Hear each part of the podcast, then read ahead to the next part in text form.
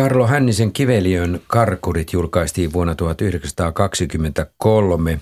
Se oli tiukasti ajassa kiinni siinä mielessä, että se alue, jota tämä kirja kuvaa 1900-luvun alkupuoliskolla Kuolan niemimaa, oli aika lailla tärkeä. Se paikka kuhisi monen maan kansalaisia. Siellä olivat valtiollisina toimijoina muun muassa Venäjä, Suomi, Ruotsi, Norja, Englanti ja Saksa. Täällä studiossa ovat Antti Hietalahti, filosofian maisteri, ja varanotaari Eeva Hänninen. Mikä hän selittää tuon alueen kiinnostavuuden tuohon aikaan, jos vaikka Antti Hietalahti aloittaisi, kun olet tuota seutua jossain määrin tutkinut? No ensinnäkin Venäjän kiinnostus oli seurausta siitä, että Venäjän yhteydet länteen, Itämeren ja Välimeren kautta Turkin salmista olivat katkenneet, jolloin Venäjän kiinnostus heräsi siihen saada sula valtameriyhteys, eikä muuta ollut tarjolla kuin jäämeren kautta. Tämä johti Murmannin radan rakentamiseen kovalla kiireellä ensimmäisen maailmansodan puolivälissä. Se oli myös länsimaiden intressi Saksan vastaisen saartopolitiikan jatkamiseksi. Saksan on tulkittu lähettäneen joukkoja Suomeen estämään uuden itärintaman muodostumista maailmansodan lopulla sen jälkeen, kun brittijoukkoja oli noussut maihin Petsamossa ja Murmanskissa. Venäjästä irrotetun Suomen valtiaalue tarjosi tällöin Saksalle mahdollisuuden tunkeutua pohjoiseen. Saksan intressi oli kuitenkin paljon varhaisempi ja enemmän taloudellinen. Sillä oli pitkäaikainen suunnitelma Saksajohtoisen suurtalousalueen muodostamisesta jäämereltä Mustalle merelle ja lähi Eli näin ollen Saksan intressi oli pysyvä koko ensimmäisen maailmansodan aikana. Eva Hänninen, olet sukua kirjailija Karlo Hänniselle. Miten hyvin Karlo Hänninen oli perehtynyt tuohon alueeseen? No hän on ollut kyllä perehtynyt siihen varmaan erittäin hyvin, koska hän on syntyisin Kuusamosta ja hän oli maantieteilijä koulutukseltaan ja hän oli kirjallisesti lahjakas. Ja tosiaan hän julkaisi tämän esikoisteoksensa Kivelion karkurit vuonna 1923. Ja tämä teos kertoo saksalaisista sotavangeista, jotka olivat rakentamassa Muurmannin ratatyömaata hirvittävissä olosuhteissa. Heitä kuoli nälkään ja sairauksiin siellä – siitä lähtee tästä näistä sotavangeista ja radan rakentamisesta tämä Karlo Hännisen kirja liikkeelle. Ja sitten sen seurauksena nämä pohjoisen ihmiset, miehet, jotka näkivät tämän tilanteen ja tiesivät millaista siellä pohjoisessa oli, he halusivat auttaa näitä saksalaisia, jotka pakenivat sitten kaikin keinoin niistä hirvittävistä olosuhteista, joissa ei ollut mitään toivoa oikeastaan. Tämä kuvaa ihan konkreettisesti sitten ihmisiä, jotka elävät. Mutta itse asiassa siis tämä kirjahan alkaa ennen sisällissotaa. Se paikottuu vuoteen 1914, jolloin sitä rataa alettiin rakentaa. Ja siinä on sitten hyvin paljon tämmöisiä seikkailuelementtejä, kuinka nämä miehet ylittää sitten näitä erämaa-alueita ja kaiken näköistä tapahtuu siinä. Ja se on niin kuin se alkusysäys tai alkulähtökohta tälle Karlon kirjalle. Niin, tämä Petsamo-alue, vähän pienempi alue Kuolan niemimaasta, niin Petsamo-aluehan kiinnosti suomalaisia kirjailijoita paljon tuossa 1920-luvun alussa. Muun muassa Mika Valtaria, Samuli Paulaharjua ja Sakari Pälsiä. Ja tämä Karlo Hännisen esikois teos, niin on oikeastaan löytänyt aika lailla hyvän ja herkullisen paikan sijoittaa tarina ja jännitystarina. Millä tavalla tässä, vaikka tämä on ennen sisällissotaa, niin näkyykö tässä tarinassa jollain tavalla nämä jännitteet? Hän on kirjoittanut tämän kuitenkin sisällissodan jälkeen. Joo, hän on kirjoittanut ne sen jälkeen, että, että hänellä on sitten uudenlainen perspektiivi, toisenlainen perspektiivi siihen, mitä tapahtui merkille pantavaa tässä on nimenomaan se, että Hänninen limittää Saksan ja suomalaisten aktivistien intressit yhteen jo ensimmäisen maailmansodan alkupuolella, ei siis vasta vuonna 1918, jolloin saksalaisia saapui Suomeen. Siinä eräs saksalaisten auttaja toteaa, että kun vapauden viiri kohoaa Suomessa, tulkaa sitten avuksi. Ja että Saksan taistelusta riippuu, ketkä määräävät Euroopan tulevasta kehityksestä – Hänninen näyttää siis olevan tietoinen Saksan suunnitelmista. Luultavasti hän on saanut niistä tietää aktivisteilta mahdollisesti sisällissodan jälkeen, mutta joka tapauksessa hän antaa kunniaa näille aktivisteille Saksan vanaveteen ja jääkärikoulutukseen hakeutumisesta venäläisten karkottamiseksi maasta ja sitten myöhemmin punakapinan tukahduttamisessa. Kyllähän tässä kirjassa kuvataan sitä myös, kuinka eräs suomalainen haluaa lähteä näiden saksalaisten mukana sinne Saksaan jääkärikoulutukseen. Joo, kyllä. Siinä minusta oli hyvin selkeästi se elementti, että koko pohjoinen kansa inhosi sitä, mitä Venäjä harjoitti, tätä sortopolitiikkaa, mikä oli pahentunut. Ja se nähtiin sitten ihan konkreettisena mahdollisuutena, että lähdetään sitten, lähdetään vapauttamaan Suomea. Antti Hietalahti, kun olet perehtynyt tuohon Petsamon nikkeliin, niin onkohan Karlo Hänninen voinut olla tietoinen jo tuohon aikaan siitä mahdollisuudesta, että Petsamon seudulla olisi nikkelivaroja? pidän sitä aivan varmana.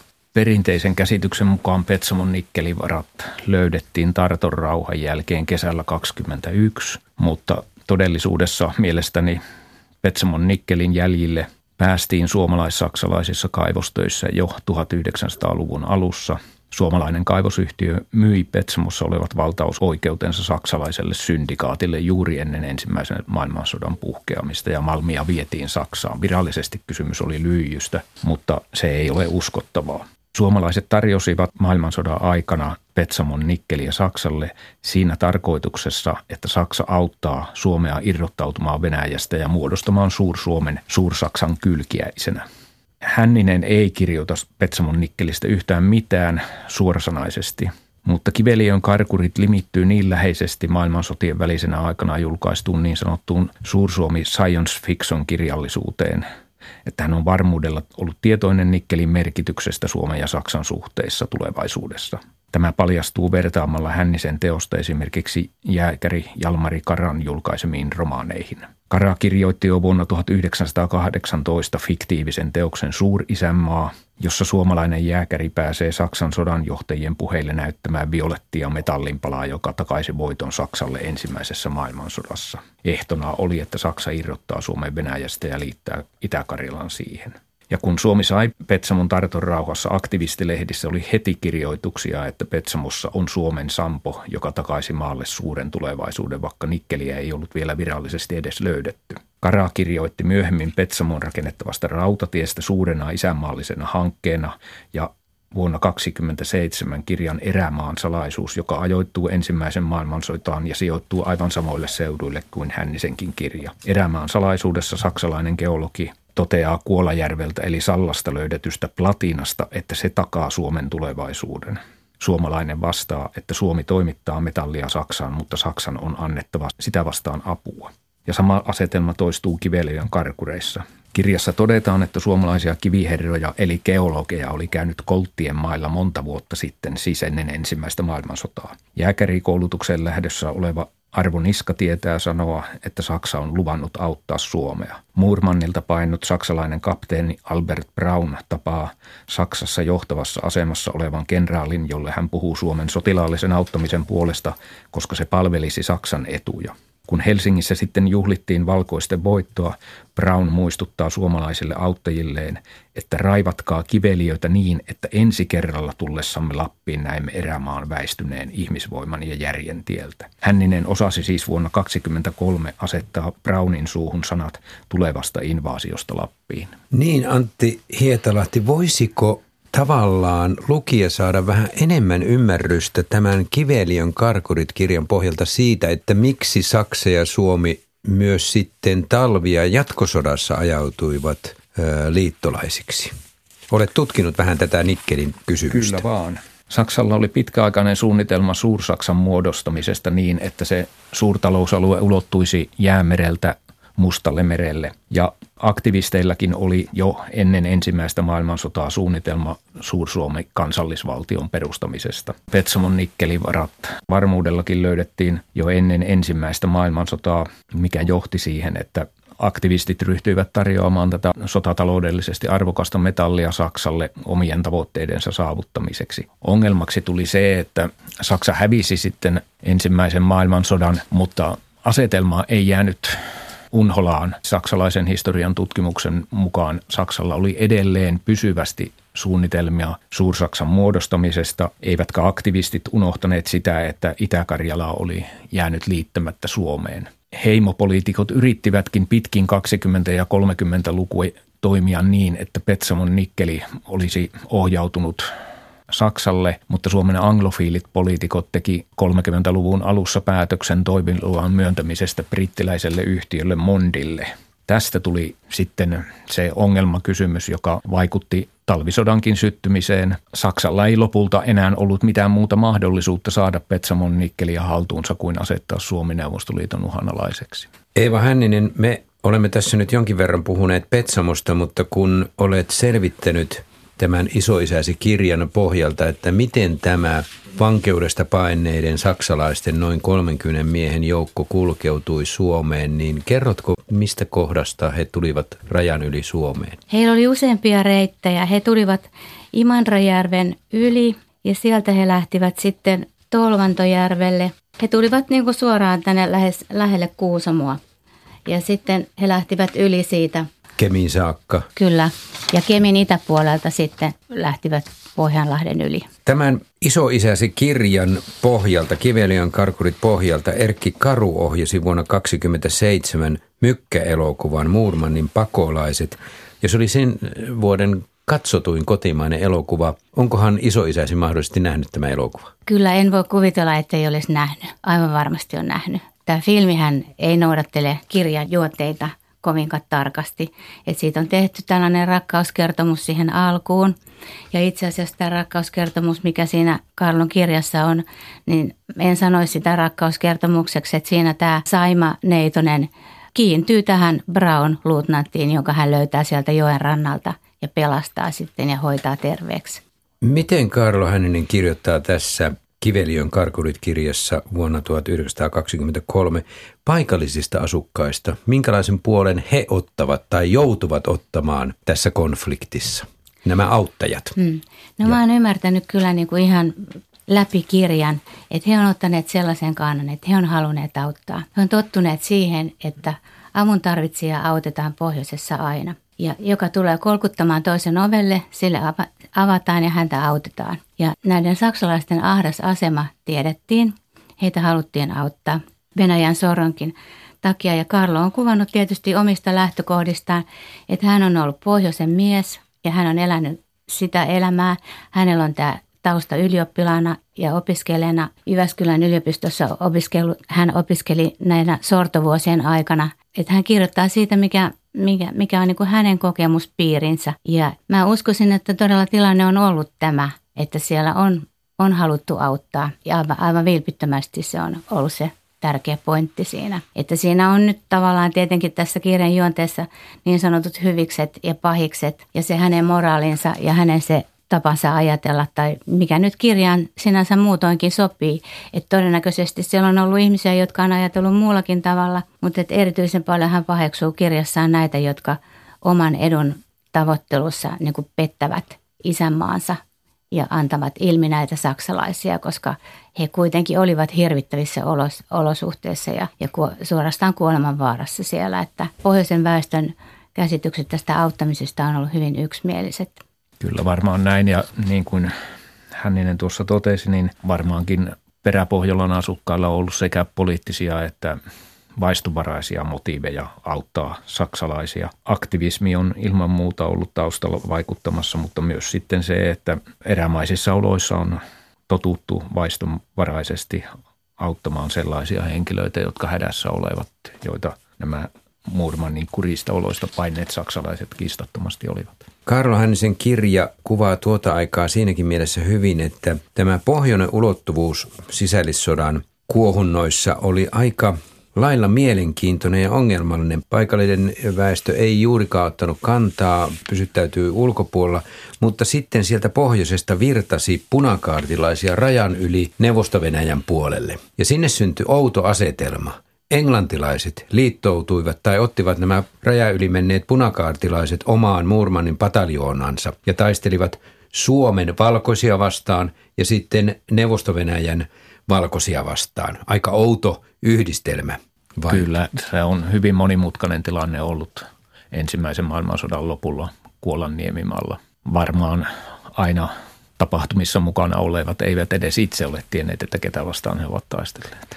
Mitä sanot Antti Hietalahti siitä sopimuksesta, joka on kai ainoa Suomen työväen tasavaltojen liiton solmima valtiosopimus Leninin kanssa, jossa rajattiin Petsamon alue kuuluvaksi Suomelle? Se oli aika outo sopimus. Se oli outo sopimus. Siinä varmistettiin todellakin Petsamon kuuluminen tulevaisuudessa Suomelle punaisten taholta. Näin kuitenkin asian niin, että tämän rajan määritteli sosiaalidemokraatti Väinö Voijomaa, joka ei ollut lähtenyt mukaan vallankumoukseen. Ja Voijomaa oli äärimmäisen kiinnostunut Jäämeren rannikosta. Hän kirjoitti siitä kaksi kirjaa ja erityisesti Jäämeren rannikon suomista mahdollisuuksista kaivosteollisuudessa. Luulen, että tämä sopimus on pitkälti heijastellut Väinö Voijomaan tämmöistä kansallisuusaatteen mukaista ajattelua, että kaikki Suomen sukuiset heimot on liitettävä yhteen ja että Petsamon alue kuuluu myös siinä mielessä Suomelle.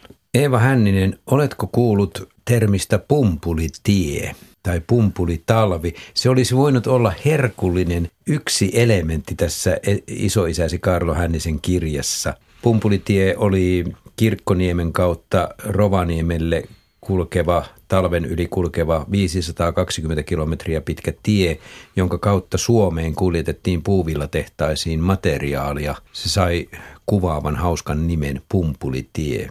Tiedätkö, oliko Karlo Hänninen tästä tietoinen 1916 tämä operaatio tehtiin talvella? Joo, tästä en ole kyllä kuullut koskaan mitään, että ensimmäisen kerran nyt tässä, tässä yhteydessä asia tulee esiin. Se oli aikamoinen suoritus vai mitä? Se oli Hietalahti? aikamoinen suoritus. Siellä oli mukana muistaakseni toista tuhatta miestä ja toista tuhatta hevosta ja 800 poroa. Ja pumpulia kai siellä kuljetettiin, mutta on heitetty myös epäilyjä, että kun ne pumpulipaalit painoivat niin paljon, että siellä on saatettu kuljettaa jotain muutakin niiden sisällä, mutta mitään todistetta tämän puolesta ei tietenkään ole olemassa. Aikalaisarviot kuvasivat tätä Karlo Hännisen kirjaa erittäin hyväksi ja suosite, sitä suositeltiin nuorisolukemiseksi muun muassa sen takia, että siinä on luontokuvaus niin olennainen ja sitten siinä on seikkailua ja jännitystä siitä, että miten ihminen selviää siellä, siellä erämaa keskellä. Minkälainen lukuelämys se oli nyt? No se oli kyllä hieno lukuelämys sikäli, että Karlo Hänninen on tuntenut todella luontonsa ja alueensa. Et välillä tulee mielikuva siitä, että hän on ikään kuin joku kataja siellä keskellä luontoa, joka tarkkailee kaikkea. Et mä laskin esimerkiksi niitä lintuja, mitä hän kuvaa siellä. Et mä olin todella tästä niin kuin kaunokirjallisesta puolesta lähinnä kiinnostunut, kun mä tätä luin. Hänninen tuntee kyllä todella hyvin pohjoisen luonnon ja kuvaa sitä erinomaisen upeasti. Ja, mutta tällä olemassaolon taistelulla, silläkin oli tietynlainen yhteys poliittiseen puoleen. Nimittäin ensimmäisen maailmansodan aikana oli hyvin paljon vallalla käsityksiä, että valtiot ovat ihan samanlaisia orgaaneja, toimijoita kuin kasvi- ja eläinkunta ja että vahvempi voittaa siellä ja se on luonnon laki, että heikommat valtiot sortuvat ja vahvemmat voittavat, että sillä on tämä yhteys. Se kiinnitti minun huomiotani, että Hännisen luontokuvaukset ja yleensä kielenkäyttö kertoo Aleksis Kiven erittäin suuresta vaikutuksesta Hänniseen. Hänninen oli kouluttautunut tohtoriksi asti ja kun hän oli asunut Etelä-Suomessa, hänellä oli perspektiiviä verrata kaupunkikulttuuria eräänlaiseen impivaaralaisuuteen. Seitsemän veljeksen vaikutus näkyy Hännisen kirjassa esimerkiksi siinä, että kirjan henkilöt kertovat tarinoita kuin Jukola Naapo, Kallion kielekkeellä huudetaan apua kuin hiidenkivellä – Kruununtorpparin tytär Saima laulaa kuin Seunalan Anna sunnuntailakeassa tuvassa ja Kiven mukaan Seunalan Annan silmät loistivat kuin kaksi tähteä. Hännisen mukaan Saimon Iva on sielultaan puhdas kuin revontulten kulta.